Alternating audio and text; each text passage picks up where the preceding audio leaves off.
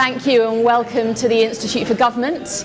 And thank you very much for joining us today to talk about the Institute's new report on accountability in modern government. You can tweet about it um, using the hashtag IFG accountability. Now, as usual, we'll start the event with our panel, um, have some discussion between us, and then we'll move on to questions from the audience. I'll try and get to questions a little bit earlier than normal today, just because Margaret's going to have to leave us a tiny bit early, and I'm sure you'll want to, uh, to ask her lots of things. Now, accountability is a topic that's received a lot of attention recently in the fallout from incidents like Windrush, the rail timetable disaster, universal credit. Um, and I suppose one of the key questions is um, when the increasingly complex landscape of modern government goes wrong, who is accountable? And perhaps just as importantly, what is accountability for? Is it for blame or is it for learning and improvement or indeed for both? So we're going to start uh, with the lead author, um, Benoit Guerin, introducing the report and taking us through some of the recommendations. And then we're lucky to have a truly excellent panel joining us to uh, talk about their own views. We've got uh, Dame Margaret Hodge, who's been a Labour MP for Barking since 1994. Um, she was also Minister for State um, for Work uh, the Minister of State for Children and the Minister of State for Universities, amongst other roles. And perhaps most pertinently for the discussion today, um, she chaired the Commons Public Accounts Committee for five years and in the process has gained all sorts of unique insights into the UK system of accountability. We've got Sir Richard Mottram, who's a visiting professor at the LSE and was until recently chair of Amey, um, he's had a very distinguished career in the civil service, holding permanent secretary positions in the MOD and DWP, amongst a range of other departments, um, and so brings a unique perspective on accountability in the civil service. And then, last but definitely not least, we've got Jonathan Slater, the current permanent secretary at the Department for Education. He previously was in Cabinet Office, uh, the MOD, and the Department for Ju- the Ministry of Justice, where he led the Transforming Justice programme. Um, and before that, uh, Jonathan was a Deputy Chief Executive, executive in a local authority. So he brings a perspective on local government and central government accountability. So we're going to look forward for, to hearing from our panel uh, very shortly. But first of all, Benoit, over to you to talk through the findings of the report. Thank you, Right, good afternoon, and thank you all very much for joining us today. This report is the product of about a year of work and consultation with a number of people to whom we're very grateful. This starts with our advisory group, which Margaret and uh, Richard were a part of, but also all those who attended our workshops over the summer, who met with us and corresponded with us after we published our interim discussion paper in April 2018. So let me introduce the report by making three comments. The first is that we're here because we believe that accountability matters. It is at the heart of a healthy democracy because it helps to ensure that those who are in positions of power, especially in government, are held responsible for their actions by the people that they serve and represent. This can increase the legitimacy of the state, which is vital in an age of seemingly declining public trust in government. And also, it should come as no surprise that many high profile government failures bear the hallmarks of weak accountability. If you think of major projects that overrun through to the Windrush scandal or even the Grenfell fire. Now, we're not saying that accountability is some sort of magical solution that can solve all of government's problems, but what we are saying is that where accountability is weak, the risk of failure increases. And by failure, we mean financial mismanagement, public services that perhaps don't run, run as well as they could, or even that collapse in some instances. My second comment is that good accountability is perhaps unsurprisingly really hard to achieve. In particular, we argued in our interim report that there are three main issues in the UK system of accountability. First, there are fundamental gaps in accountability at the heart of Whitehall. The rules that define the relationship between ministers and officials have evolved to undermine accountability. They confine responsibilities to silos, which sort of defi- denies the reality of modern government, but also they promote secrecy, which means that in many cases, roles and responsibilities are not always clear. So, take Universal Credit, for instance. In the first review of the program that it conducted, the National Audit Office noted that the department couldn't explain how it had arrived at October 2013 as the initial rollout date for the program. And it also said that the department seemingly hadn't assessed whether this was even feasible. And then something really interesting happened. You had all of these contradictory accounts that came through the grapevine in the months uh, following, where the minister, the then minister, Iain Duncan Smith, was adamant that the civil service had pushed this timetable, and the civil servants were arguing that it was the politicians who had driven these sort of quite quick timelines. We'll never really know what happened, but this is exactly the sort of secrecy that you don't want to see in a major project that affects very large number of citizens around the country. So these are some of the weaknesses we found in Whitehall. The second weakness that we and others have pointed to is that successive governments have failed to ensure that accountability has kept pace with the increasing complexity of delivering public services today because the accountability system as we know it, if you think, for example, of the role of the accounting officer, dates back to the late 19th, early 20th century when departments were much smaller. For instance, Margaret has observed that in 1918 the Home Office had only 28 civil servants, but today it has around 28,000. And in the last decades, thanks to new public management and all sorts of other changes, the way that government delivers public services to citizens has become much more fragmented. It involves these very complex networks of public bodies, private and third sector providers, and so on and so forth. And the rail timetable chaos over the summer is a case in point. The interim report published by the Office of Rail and Road a few weeks ago prosaically described a gap in industry responsibility, responsibility and accountability for managing systemic risks. In short, nobody took charge of the system. And their report painted a picture of a complex system where mistakes were made by all those involved, uh, be it the train franchisees, Network Rail, the regulators, and the Department of Transport itself. Now, if you're a commuter, this is hardly likely to be satisfactory, but it does accurately reflect the reality of modern government. So that's a glimpse of some of the issues we identified in wider public services. And the final weakness we pointed to had to do with the culture of accountability, which is too often focused on blame when it should focus on improvement. And this is partly due to the role of the opposition and the media in highlighting government failures.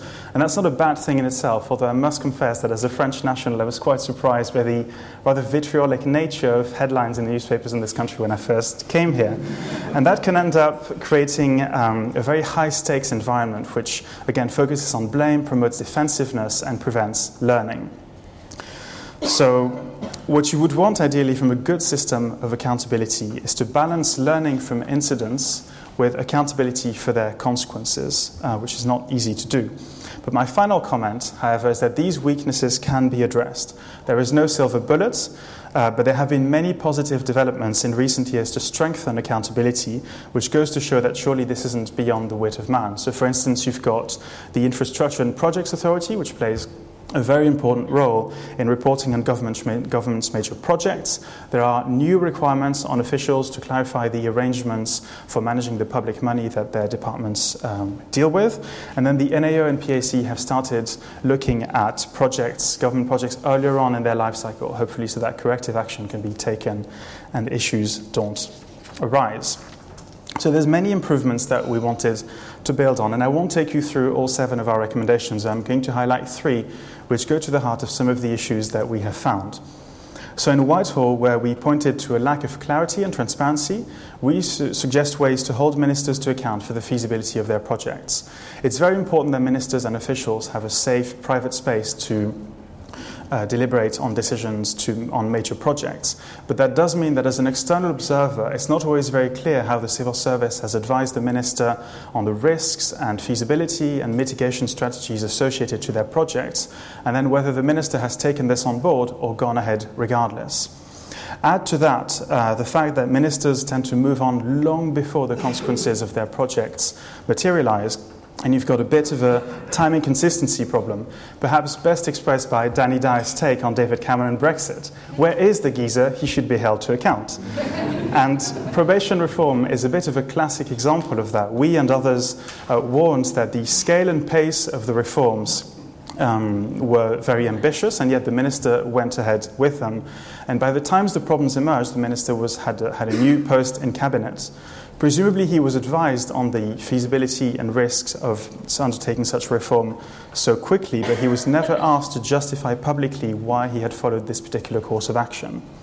So, our recommendations if they were to be adopted, would ensure that these discussions happen, and to be fair, they often do, but also that there is more transparency around them once that projects have been agreed. So we're recommending that accounting officers uh, should build on existing mechanisms and publish more of this information on feasibility and risk of major projects, which could then provide the basis for future scrutiny of the projects by Parliament. We also recommend that Parliament should recall ministers, even when they have left office, to ask them questions about why they made certain decisions on major projects, particularly when these projects failed a few years later.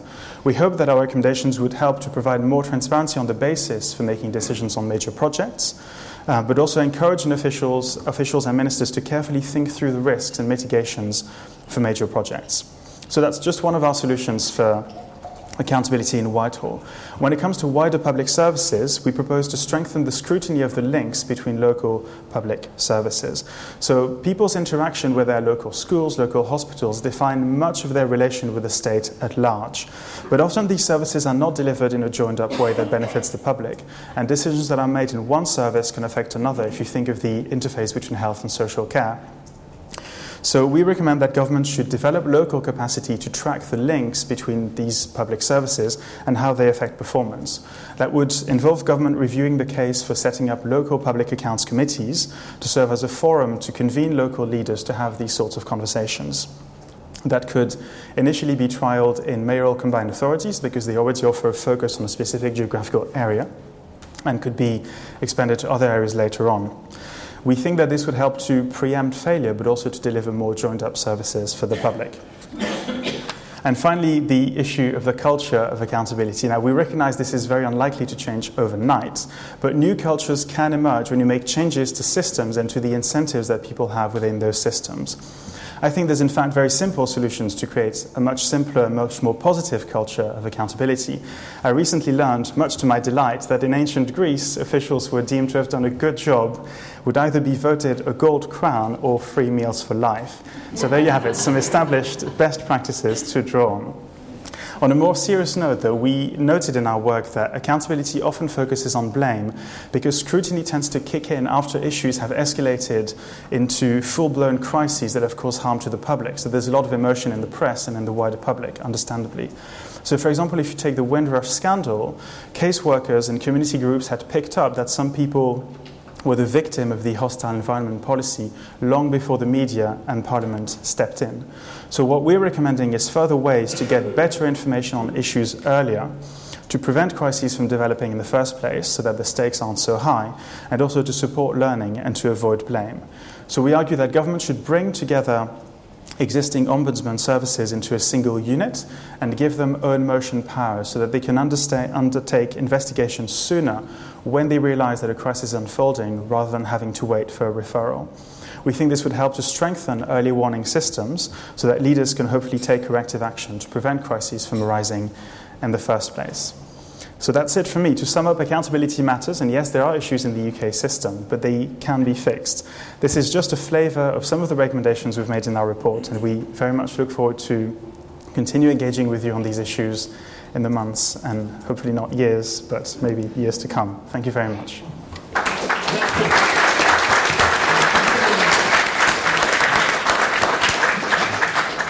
Thank you very much, Benoit. Um, Richard, I'm going to come to you first um, and ask for your initial responses to the report that we published today. Thank you. I think actually that accountability will be with us um, forever, so you can keep on reporting about it.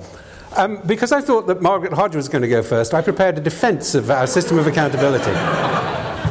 and on the grounds that I should never waste something I've worked on, I just wanted to make a point, uh, which is that uh, although quite rightly, and uh, I'll come back to this, but I mean, I have, a lot, uh, I have great support for a lot that's in this report. We don't have to beat ourselves up too much about it.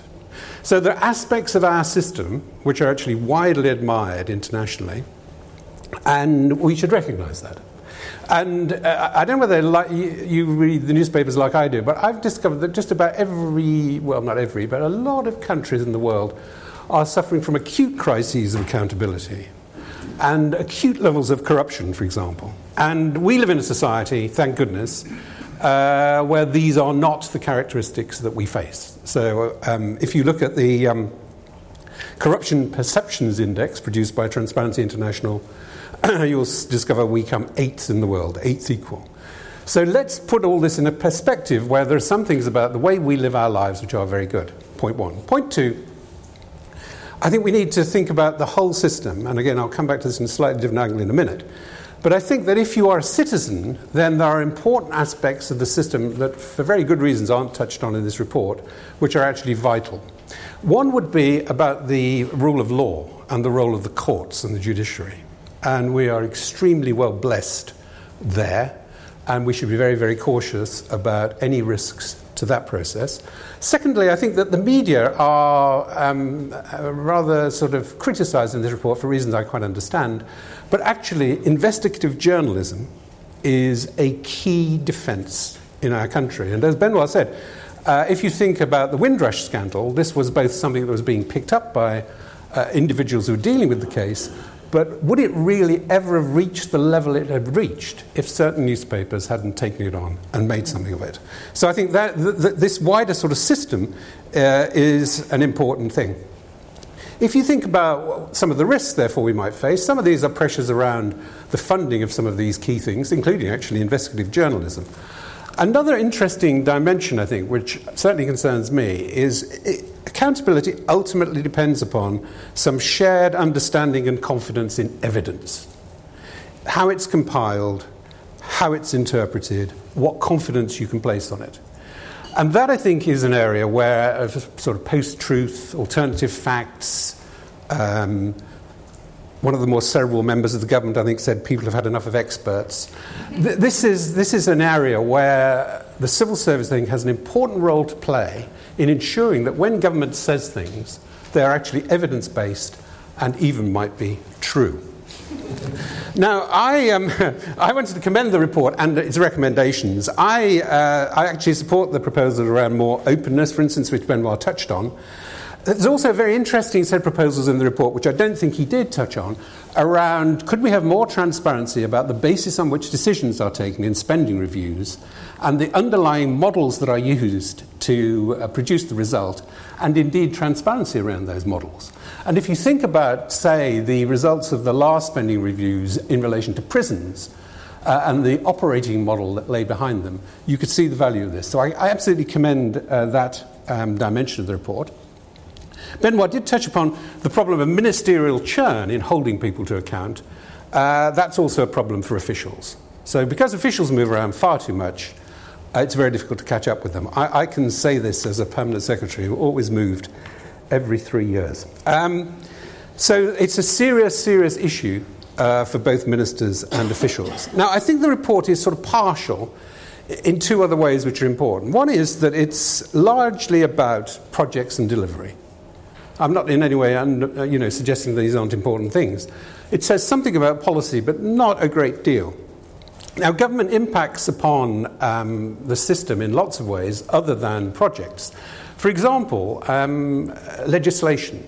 Uh, I happen to be involved with the Better Government Initiative. We have tried over a period of years to persuade the government and actually to persuade Parliament to take standards of legislation more seriously a, a fundamental issue of accountability, and we have got absolutely nowhere. So this report is valuable, but it's partial.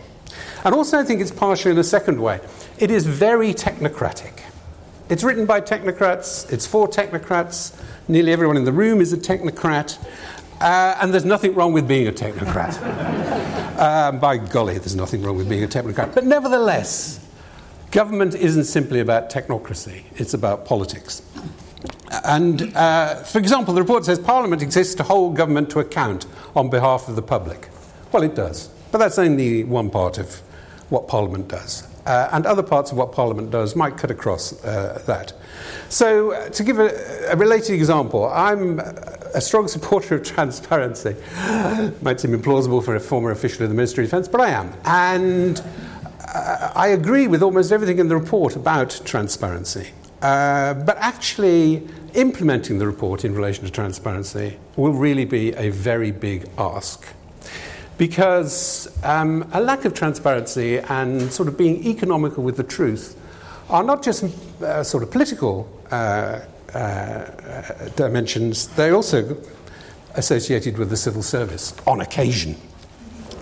And I dug out a quote uh, from a former Prime Minister to illustrate the challenge um, that uh, we face, taken from the memoirs of somebody called Tony Blair, who modestly referred to his memoirs as a journey.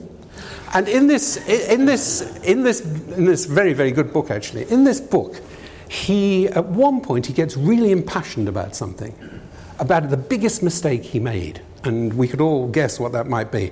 And the answer is freedom of information. freedom of information.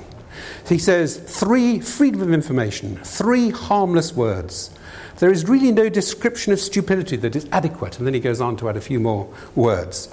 Once I appreciated the full enormity of the blunder, I used to say, more than a little unfairly, to any civil servant who would listen, Where was Sir Humphrey when I needed him?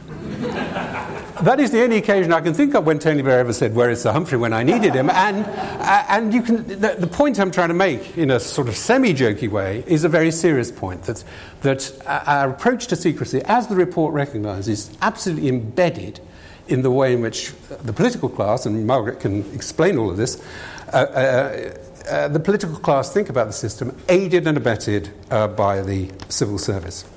Last point from me. There's a very interesting example in the report about um, uh, accounting officer directions for feasibility. Uh, and there is a suggestion that we should have um, a better worked out system for ensuring that accounting officers can get directions about this, that, and the other thing. These accounting officer directions for feasibility were introduced in 2011. So far, there's been only one. Only one. Uh, and you might think this is because every project, every program, every policy introduced since 2011 is going so swimmingly uh, that no accounting officer saw the need for a direction. But I think it might have a different dimension to it. It might be that accounting officers are quite nervous. This is the theme of Margaret's, with which I have some sympathy. They're quite nervous about directions. They think it might not necessarily be career enhancing to get them. Anyway, the accounting officer who got a direction is still with us. and it's Jonathan. Uh, and my point here is, again, a serious one. what we have to ask is what are the incentives in the system? What are the incentives in the system that will open it up and give officials the confidence to be more transparent about problems that they face and how they might be mitigated to make sure that truth is being spoken unto power. Thank you. Thanks. Um, some really interesting reflections on evidence, transparency, how we get those incentives right, and also some of the gaps um, around politics and policy. Jonathan, um, I wanted to come to you now. Thank you. Um, 17 years ago, uh, Islington had more primary school places than primary school children by quite a significant degree. And so it came upon came the responsibility of the council to decide which primary school to close, a not uncontroversial decision. Uh, and the reason I know about that is that I was Director of Education at Islington at the time, and so it was my job to advise the Education Committee on the range of options open to it. And so I prepared the work, and then I published it um, because that's what you do, or did anyway, in local government. And then I went along to meeting the Education Committee to be quizzed by the councillors of the different political parties on the pros and cons of the different options. And I was watched by the public, those who cared, and there were quite a few, uh, on the matter.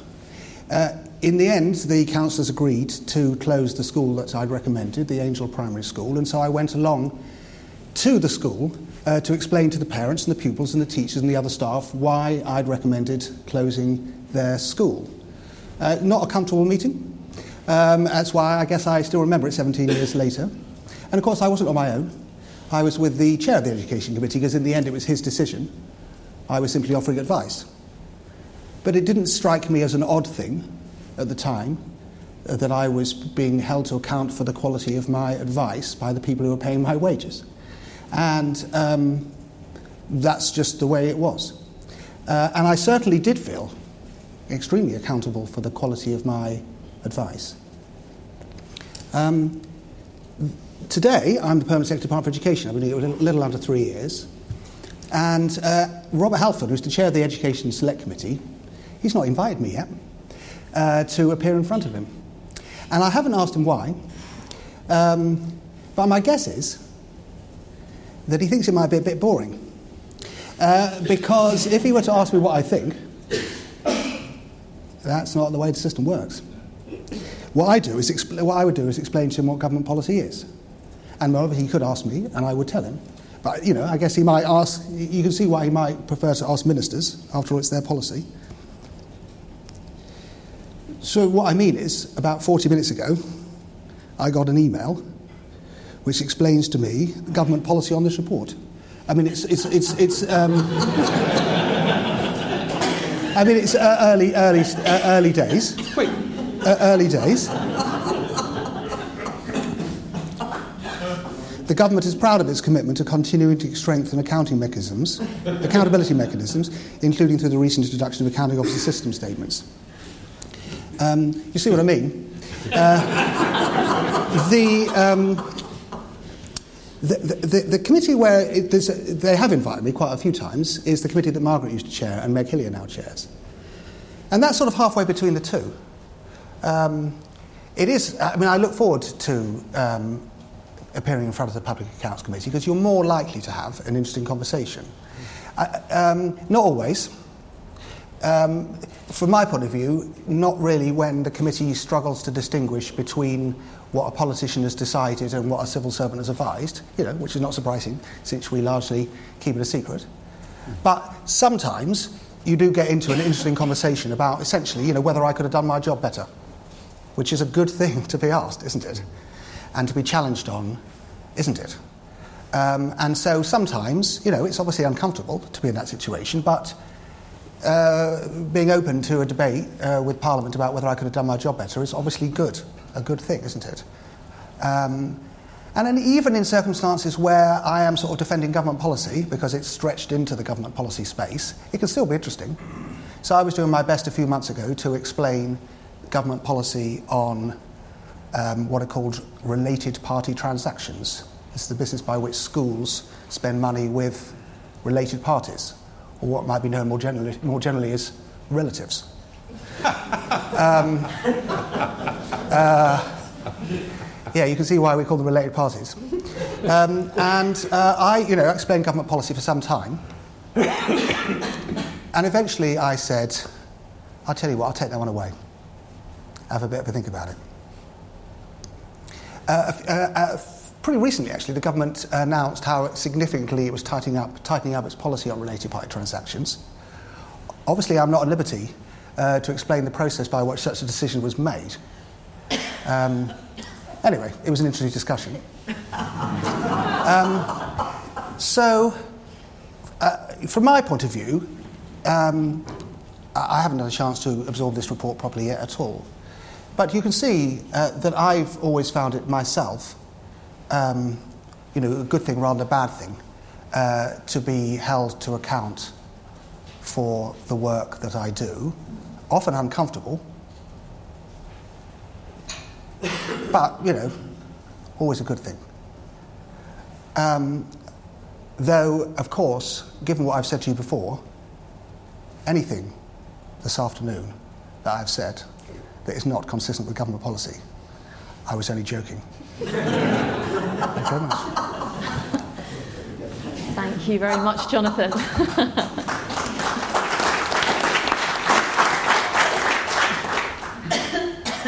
Margaret. That was brilliant. Um, uh, and uh, I, I think said it, everything you had to say. Now, can I first of all apologise for my voice, um, uh, which I hope will hold, and secondly apologise that I've got to leave uh, early, but I've got to try and get some, in today's world, I've got to go and try and get lots and lots of money out of somebody uh, at a very boring lunch, which I hope will happen. But uh, the third thing to say is it's a fantastic report, so well done to uh, both Benoit and Julian for putting it together, and an incredibly distinguished audience, so I really do regret that I'm leaving early, and I hope somebody's taking a note of, of, of things that people are saying.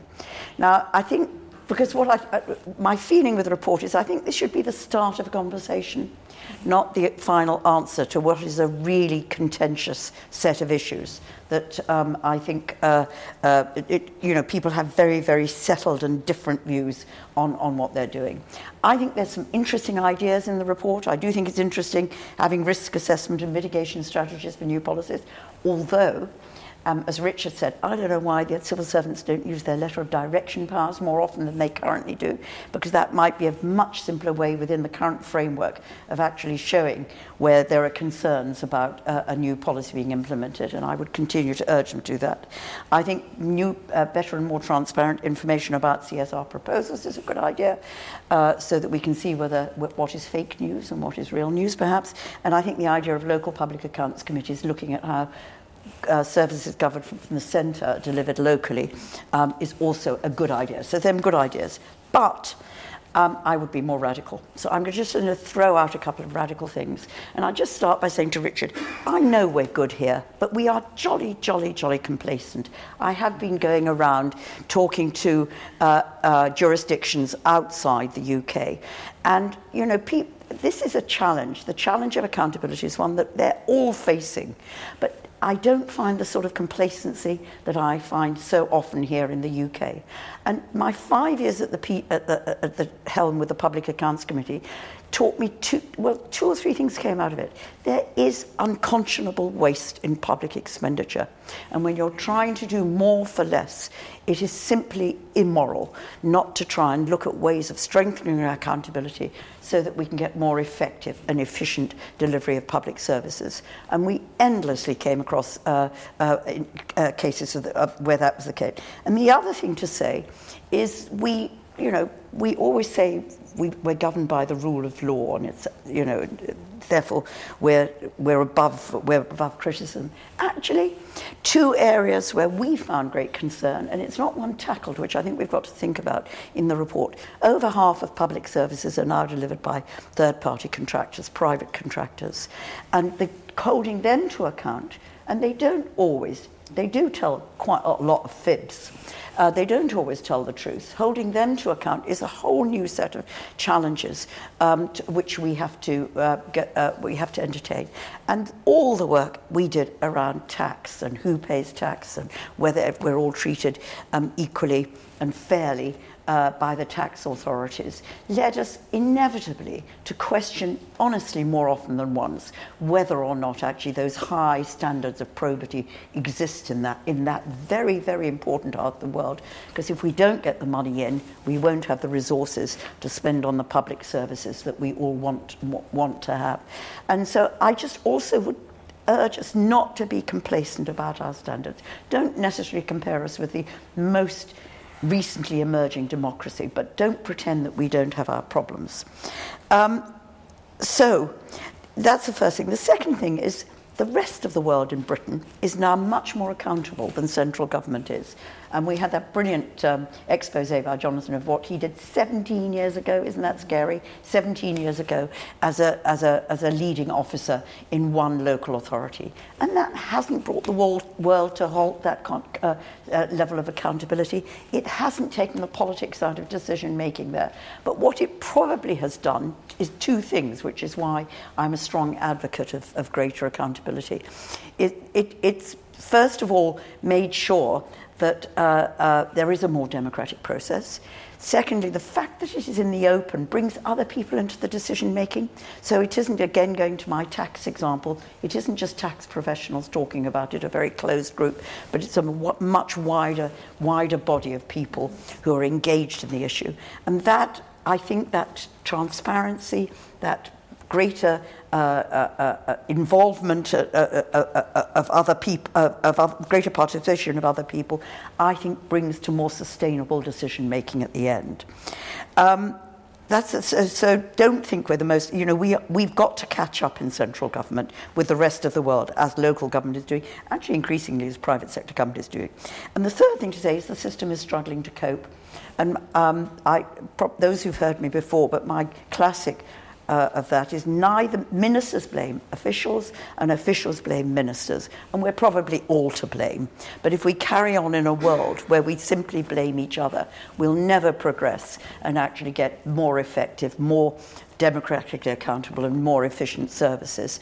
So, whether you talk about the Brodie Clark affair, where uh, Theresa May chose to blame Brodie Clark, for what happened at, um, uh, with the visas, with the entrance at um, Heathrow Airport, and he was never able to give his side of, the story in public, or whether you blame Charles Clarke, who had to um, give up being Home Secretary on the back of something he thought was being implemented by uh, officials and wasn't when he was um, in the Home Office.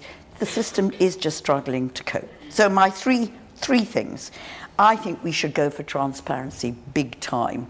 And that means that uh, much of what is now considered private, i.e., the discussion around policy formulation, ought to be much more visible to the public.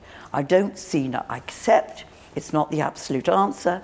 I accept that more will happen that is not written down. I accept there will be more challenges arising out of it. I don't put it forward as a sort of silver bullet, but I think it's just a healthier way forward. If you could hear from Jonathan, for example, why on earth he hasn't strengthened the uh, accountability for academies in the way that they spend public money. I just like to know where that debate is taking place and therefore how we could improve the system.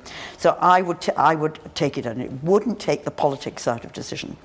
The second thing is I would challenge and reform the Code of Ministerial Responsibility. I just think it's a broke system and we need to think through that again. And I know it's hellishly hard, and I know there is no easy answer, but if we don't actually all sit round, all the brains in this room, all the experience in this room, all the knowledge in this room, sit round and really think through how can we actually make that more accountable and how can we get um, through Parliament and the public more involved in our decision. And the third thing I do, and I'm sorry that the only other politician in the room, unless I'm, Dominic has left, is this whole issue about civil service account, um, reform, which you talk about. Um, it's not good enough having a minister for civil service reform. We've actually experienced that in the in the coalition government. I there, I think there is an appetite among across the political parties for political consensus here. I don't think this is a uh, I don't think this is a politically contentious issue. We all want better government, and so I think you need to sort of embed that consensus. You know, really formalize it and then take the whole issue of civil service reform, on which we all have lots of ideas and of which accountability is a key component. Take that and have a long term sustainable programme which doesn't change every time the permanent secretary changes, the cabinet secretary changes, the, the office, the, uh, the, the permanent secretary changes, or the government changes. So I think those three things even greater transparency than you suggest, changing uh, accountability structures really uh, with the, the Code of Ministerial Accountability, and a shared, really, journey around civil service reform would be where I would go. Thank you very much, Margaret.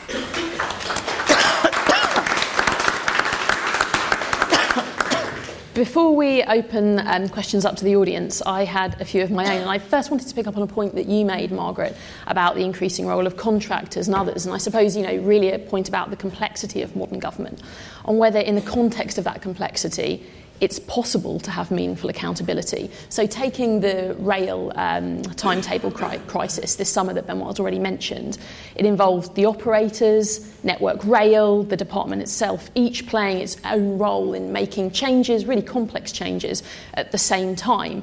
So, what does accountability look like when you have so many different players making decisions? Um, perhaps who wants to start? Margaret, I might come to you first, given that. Uh, I mean, let, let me give you a very local example. I was on one of my worst housing estates last Friday, and ironically, I mean, I wouldn't have bought a flat on there, but a lot of right to buy had been exercised and then converted into buy to let. And we had some terrible problems about rubbish and antisocial behaviour. I had five agents, estate agents there, who were all responsible for um, uh, running some of the flats on this estate plus the Tenants Association, plus the outsourced uh, repair thing of the council. It was an absolute pandemonium. The fragmentation is something we live with mm. at all levels. How do you deal with it? Well, I think I would. Uh, that, that there are two things. Uh, you know, on, on the privatisation, I, I, think it's quite. That was an easier one on the on the private. I would make them directly accountable to Parliament. I think it's outrageous Jonathan, that you haven't been called, by the way, to your Education Select Committee because they have a duty, they really and should take it seriously, of monitoring where existing programmes, how they are operated, as well as dreaming up new ideas for the future. So I would make much greater direct accountability. I would open the accounts of those private, um, private uh, uh, contractors to the extent that they are public service, the extent to which their contracts are the public service, I'd open them to FOI, and I'd also um, uh, enable the NAO to monitor them both uh, for probity and for value for money, so that you're really taking a number of steps which would enable you to open that up to public account. But I think all the bosses of those organisations, I don't think they'd be hostile to it, should come and be directly accountable uh, um, to, uh, to Parliament. And then, so don't make one minister accountable. You know, the minister is sort of at the peak of it all. You've just got to actually, I'm afraid, in the fragmented, complex world, have more, frag- uh, have more complex structures of accountability. I think that's probably where as far as I'd go. But it's hard. Thank you. Jonathan, I might bring you in now. I, I don't have any uh, uh, simple answer. I mean, uh, in my experience, I guess building on what Margaret said, is that most interesting, complicated problems involve quite a few different players. They just do, don't they? And mm. it is what it is.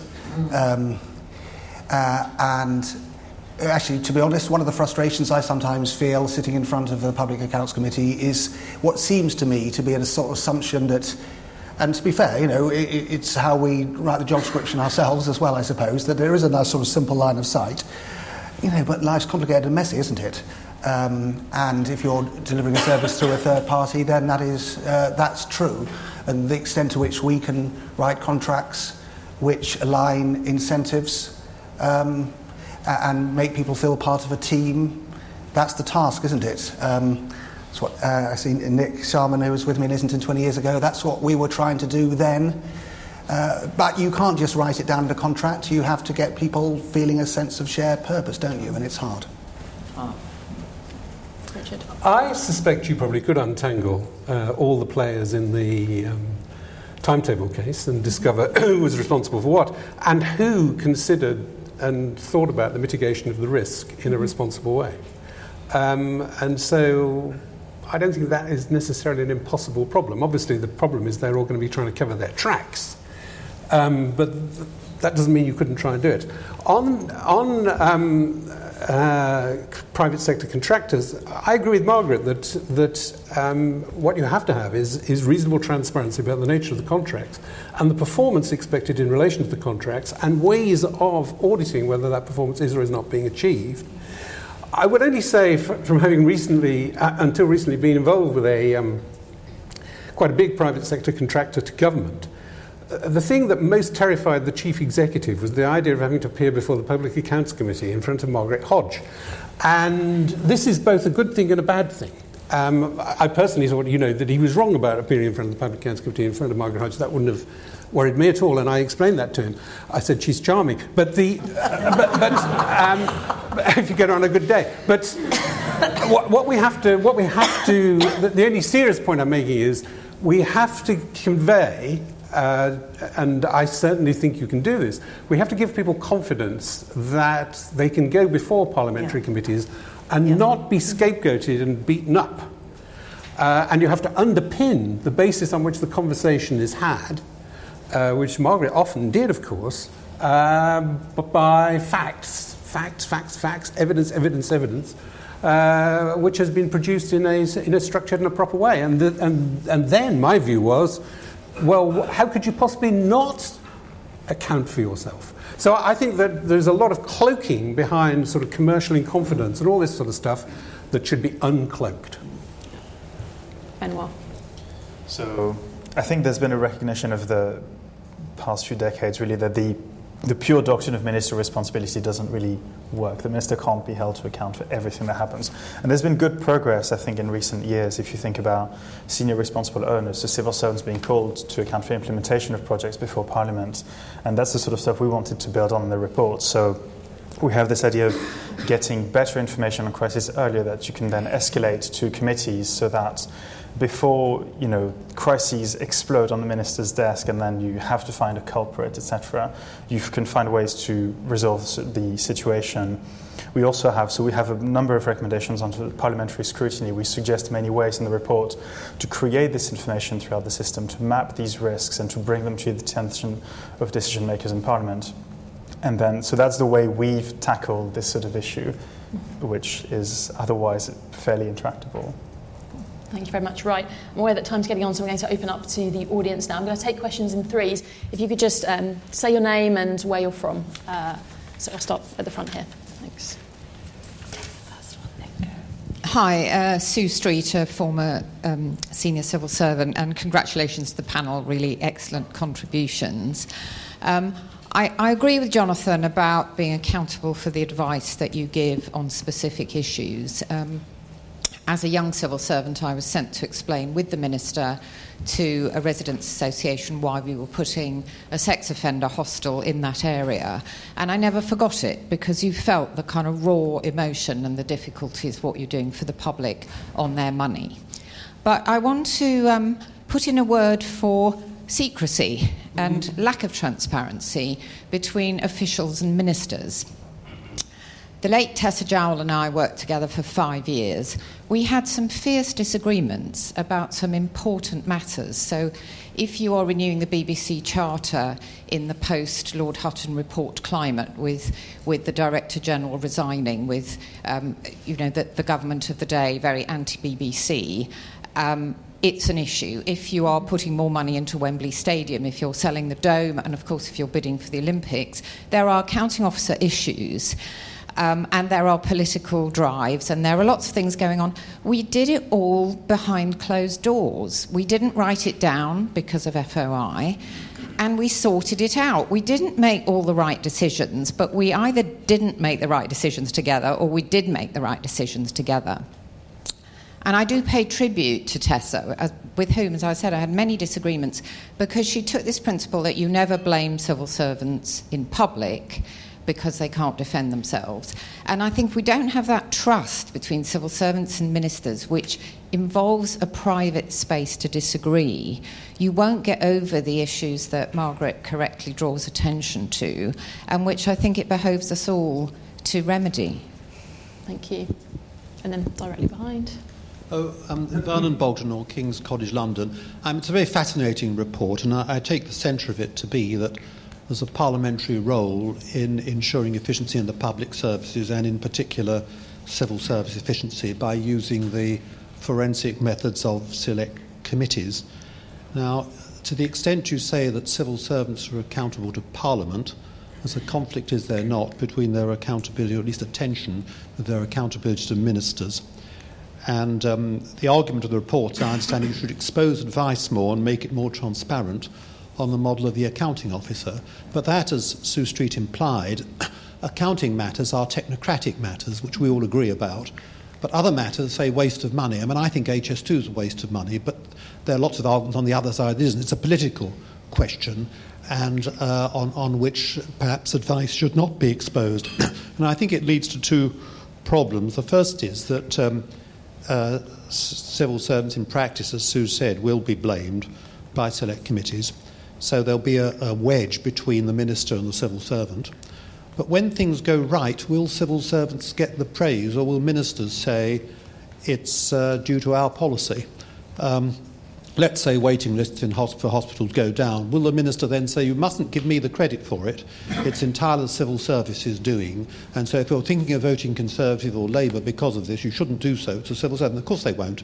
But when, there's bl- when something goes wrong, the, the civil service will be blamed. Now that won't be good for civil service morale if they're accountable only when something goes wrong and not when things go right. And secondly, the more you answer the question that Jonathan Slater posed, what do you think as a civil servant?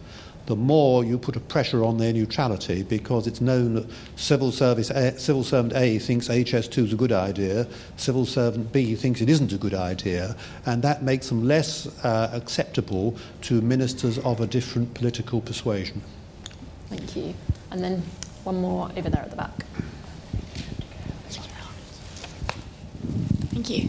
Um, Abigail Watson, Oxford Research Group. Um, we examine changes in military engagement, so I'm specifically interested in how you think um, changes and the rise in the fear of litigation, especially with the extraterritorial application of human rights and things like Operation Northmoor and the investigations into special forces, how that will cha- how will, that will present challenges for um, this this culture of getting around the fear of decreasing the secrecy? Brilliant, thank you. So you've got three there one on the importance of secrecy, if you like, um, one on will the civil service get the praise for things when go right, and pressure on neutrality, and then the third on the kind of uh, fear of litigation. Margaret? I'm going to have to go after this, so real apologies. And, and um, I mean, I just don't agree, I'm afraid, with either, both very, very good friends of mine, Vernon and Sue. And, uh, uh, uh, and let me just say to Sue, let me tell you something we're picking up now, which is the stadium, okay? The stadium, which is costing an absolute arm and a leg. Total, massive, massive cost to the public purse because of a decision taken in an early stage that we wanted to end up with an athletics facility rather than building a football stadium. Totally wrong decision. Now, if that decision had been open, I don't think I don't think you'd take the politics out of it. I think you could still decide the politics of do, going for HS2 or not. But if you had had openness on the on, on, on and I have absolutely I, you've never told me Sue so I don't you're not it's not revealing anything. I bet you you gave advice saying it would be more sensible to, to, to build this as a football stadium at the early stages. Um, if, if you'd had that open discussion we'd have ended up with a more sustainable and uh, uh, uh, uh sustainable outcome. And it's not just projects it's not just that it's whether the privatization of the probation service or whether it uh, uh, whether actually it's the work program which was an early one, which was totally ideologically, not whether it's university, so many examples, whether it's the aircraft carrier, so I'm not trying to do sort of one, one uh, political party against the other. I just think you can have those, have those discussions in open and you come to. And I know there is this issue that civil servants will then get blamed. And I know there is this sort of thing that if you came to the PAC, you'd get a bollocking, you know, if something went wrong. All I can say to you is, we've got to work on that culture. I don't think we ever did that. When, when actually the first, I'm going to get this wrong, was, was it the East Coast or the West Coast the, the first time? It was the East Coast line contract that went west. wrong, wasn't it? West, East or West?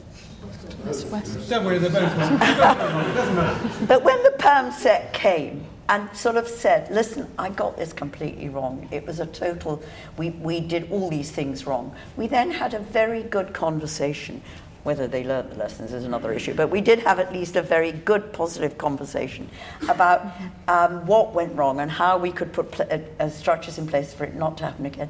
I think the only time people got a bollocking was when they refused to give us the information and they refused to actually or close an experiment at an early enough stage when you'd learnt the lessons of what had gone wrong. So there is a, a, a thing about blame and praise. Uh, and we've got to work at that. I like to think that you know, we're all grown up enough to have to, to be able to distinguish between honest mistakes and, and then uh, things that, you know, could have been predicted. And then the final thing is who gets the blame and the praise? I was a minister for years and years. I'm probably a bolshy minister, and you know some of the civil servants here will say that. But I did always feel. I'm going to say it when you've left. I, I, I, did, I did always feel that it worked best where we worked in a team. And I think, you know, where you can have the working together, I don't, didn't see it as, uh, as you know, my, me praising. I felt where I had good civil servants who would often challenge me.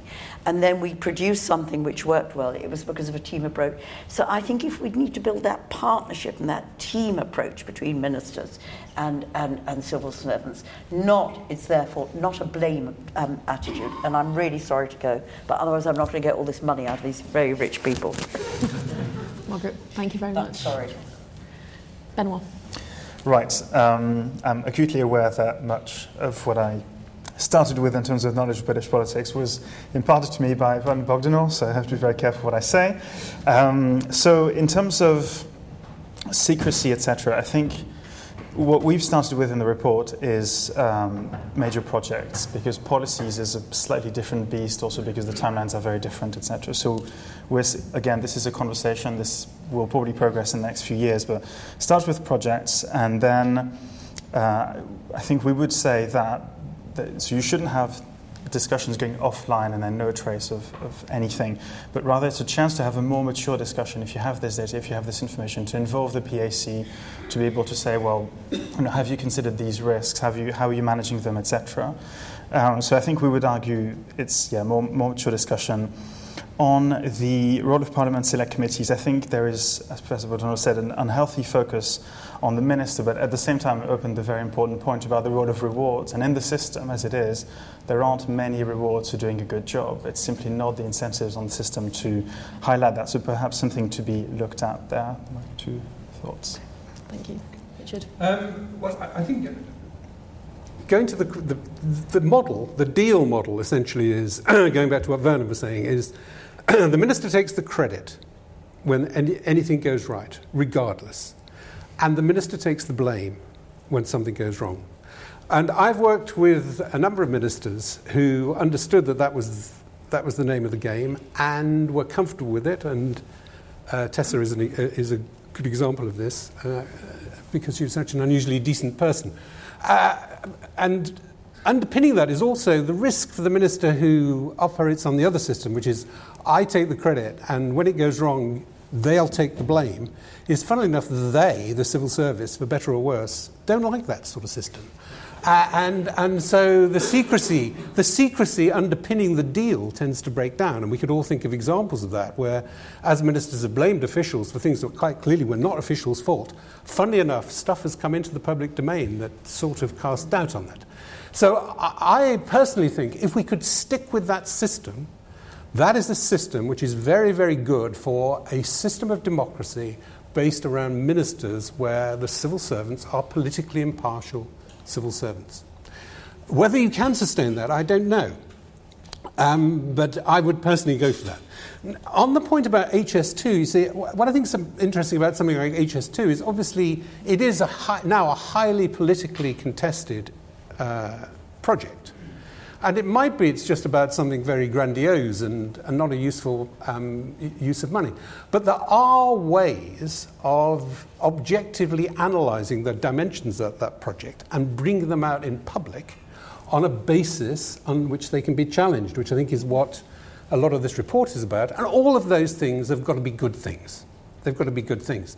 Now, what I think is an interesting question is um, this has been around for such a long time. I, uh, in 1977, the civil service was instructed to split off the advice and the background information, and the background information would be published.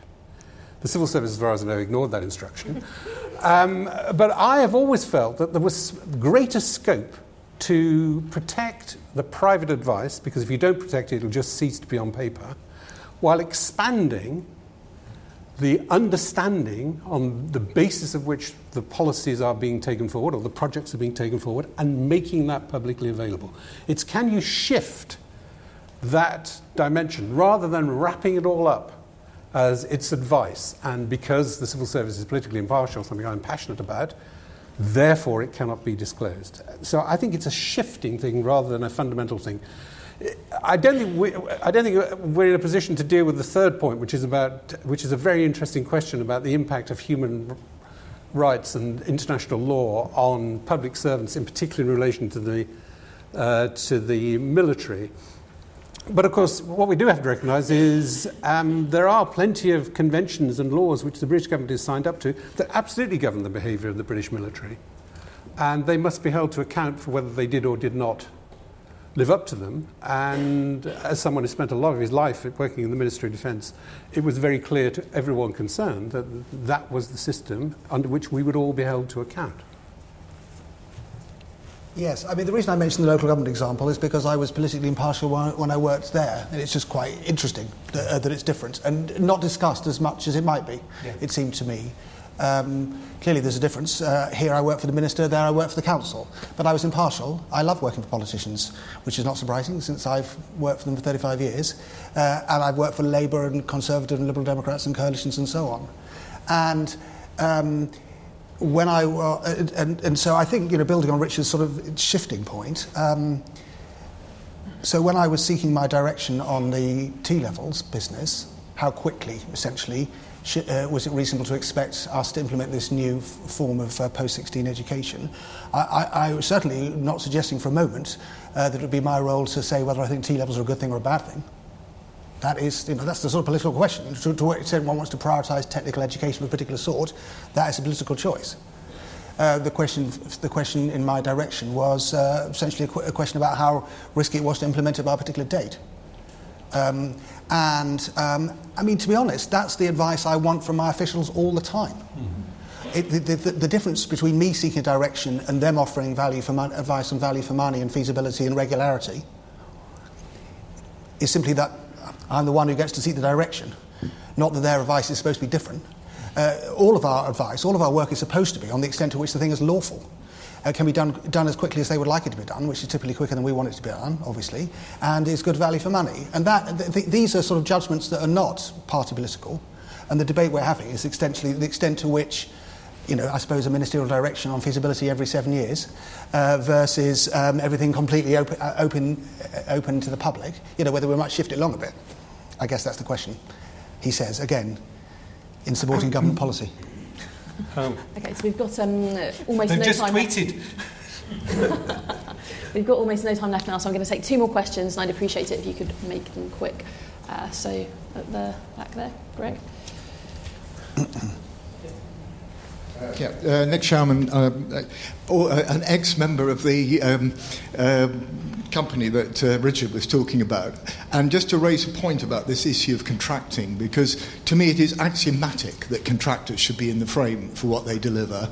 What they have to be, though, is with the commissioning uh, agent. In, in, other words, if you avoid the person who commissions, usually an officer Jonathan was describing, and a division is driven between the commissioners and the contractors, you get this blame culture.